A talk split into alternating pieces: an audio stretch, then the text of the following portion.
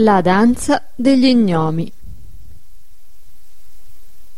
Quando l'alba si levava, si levava in sulla sera, quando il passero parlava, c'era allora, c'era, c'era una vedova maritata ad un vedovo, e il vedovo aveva una figlia della sua prima moglie, e la vedova aveva una figlia del suo primo marito. La figlia del vedovo si chiamava Serena la figlia della vedova si chiamava Gordiana. La matrigna odiava Serena, che era bella e buona, e concedeva ogni cosa a Gordiana, brutta e perversa. La famiglia abitava un castello principesco, a tre miglia dal villaggio, e la strada attraversava un crocevia, tra i faggi millenari di un bosco. Nelle notti di plenilunio i piccoli gnomi vi danzavano in tondo, e facevano beffe terribili ai viaggiatori notturni. La matrigna, che sapeva questo, una domenica sera, dopo cena, disse alla figlia Serena, ho dimenticato il mio libro di preghiere nella chiesa del villaggio. Vammelo a cercare. Mamma, perdonate, è notte. C'è la luna più chiara del sole. Mamma, ho paura. Andrò domattina all'alba. Ti ripeto d'andare replicò la matrigna. Mamma, lasciate venire Gordiana con me. Gordiana resta qui a tenermi compagnia. E tu va. Serena tacque rassegnata e si pose in cammino.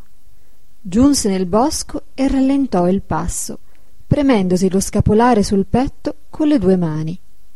Ed ecco apparire fra gli alberi il crocevia spazioso, illuminato dalla luna piena e gli gnomi danzavano in mezzo alla strada. Serena li osservò fra i tronchi, trattenendo il respiro. Erano gobbi e sciancati come vecchietti, piccoli come fanciulli. Avevano barbe lunghe e rossigne, giubbini buffi, rossi e verdi, e cappucci fantastici.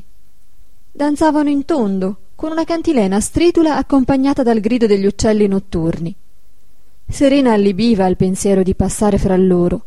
Eppure non c'era altra via e non poteva ritornare indietro senza il libro della matrigna. Fece violenza al tremito che la scuoteva e s'avanzò con passo tranquillo. Appena la videro, gli gnomi verdi si separarono da quelli rossi e fecero ala ai lati della strada, come per darle il passo. E quando la bimba si trovò fra loro, la chiusero in cerchio, danzando e uno gnomo le porse un fungo e una felce. Bella bimba, danza con noi.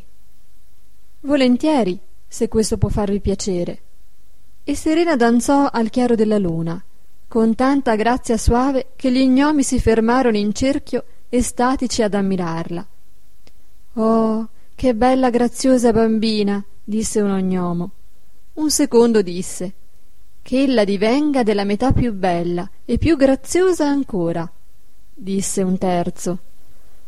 Oh che bimba suave e buona! Un quarto disse che ella divenga della metà più ancora bella e suave. Disse un quinto e che una perla le cada dall'orecchio sinistro ad ogni parola della sua bocca.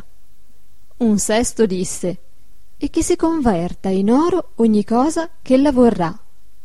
Così sia, così sia, così sia, gridarono tutti con voce lieta e crepitante.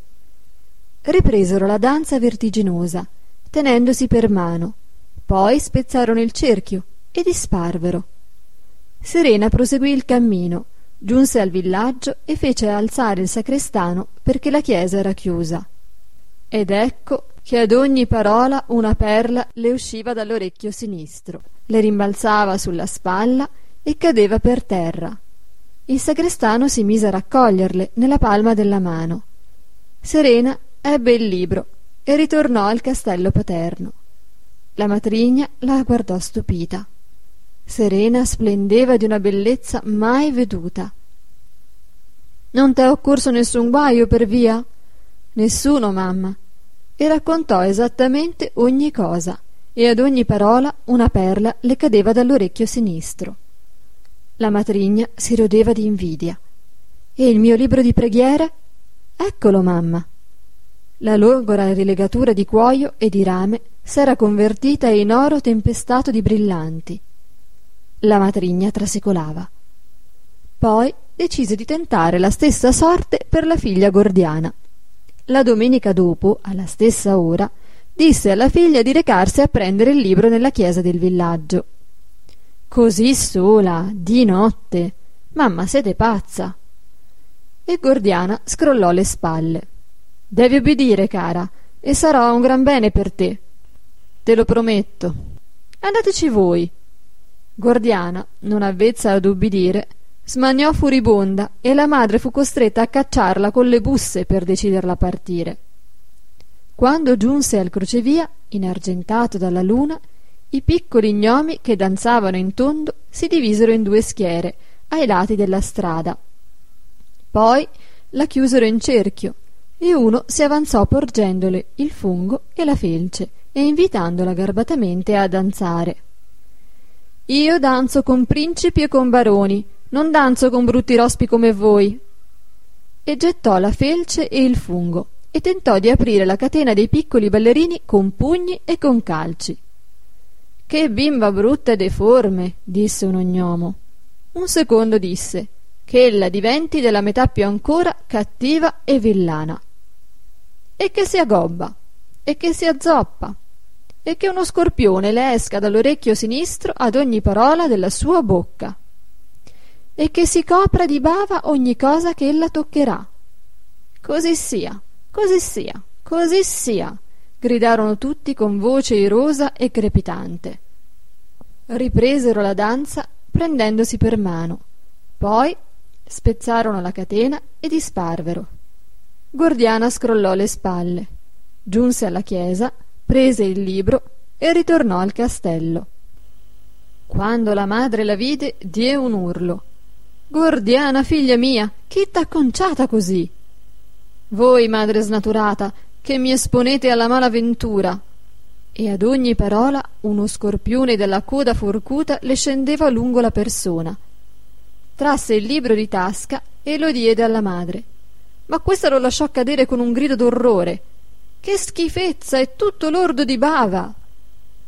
La madre era disperata di quella figlia zoppa e gobba più brutta e più perversa di prima, e la condusse nelle sue stanze, affidandola alle cure di medici che s'adoprarono inutilmente per risanarla.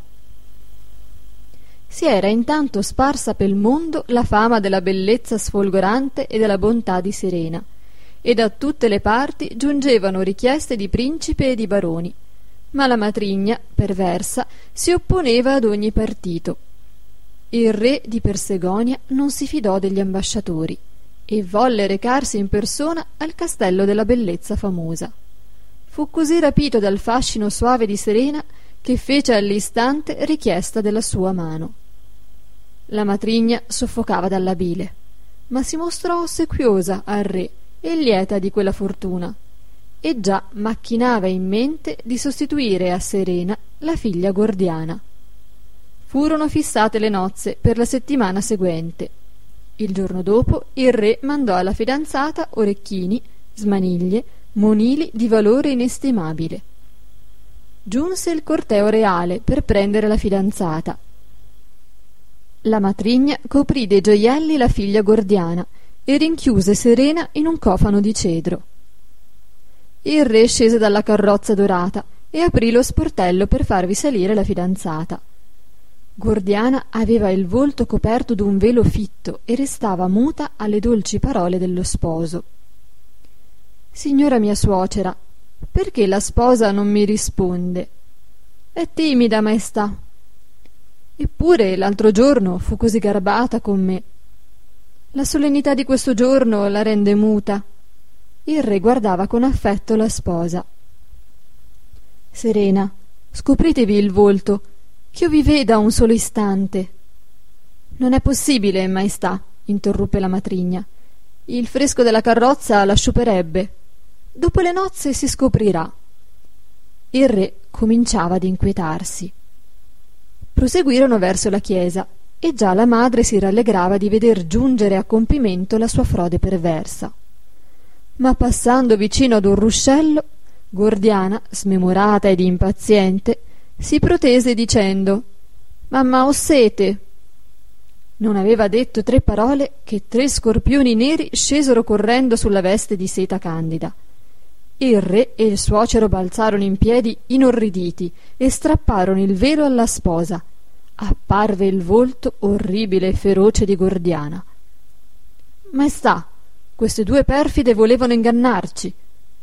Il suocero e il re fecero arrestare il corteo a mezza strada. Il re salì a cavallo e volle ritornare solo di gran galoppo al castello della fidanzata. Salì le scale e prese ad aggirarsi per le sale chiamando ad alta voce Serena, Serena, dove siete? Qui, maestà. Dove? Nel cofano di cedro. Il re forzò il cofano con la punta della spada e sollevò il coperchio. Serena balzò in piedi, pallida e bella. Il re la sollevò fra le braccia, la pose sul suo cavallo e ritornò dove il corteo l'aspettava. Serena prese posto nella berlina reale, tra il padre e il fidanzato. Furono celebrate le nozze regali. Della matrigna e della figlia perversa, fuggite attraverso i boschi, non si ebbe più alcuna novella.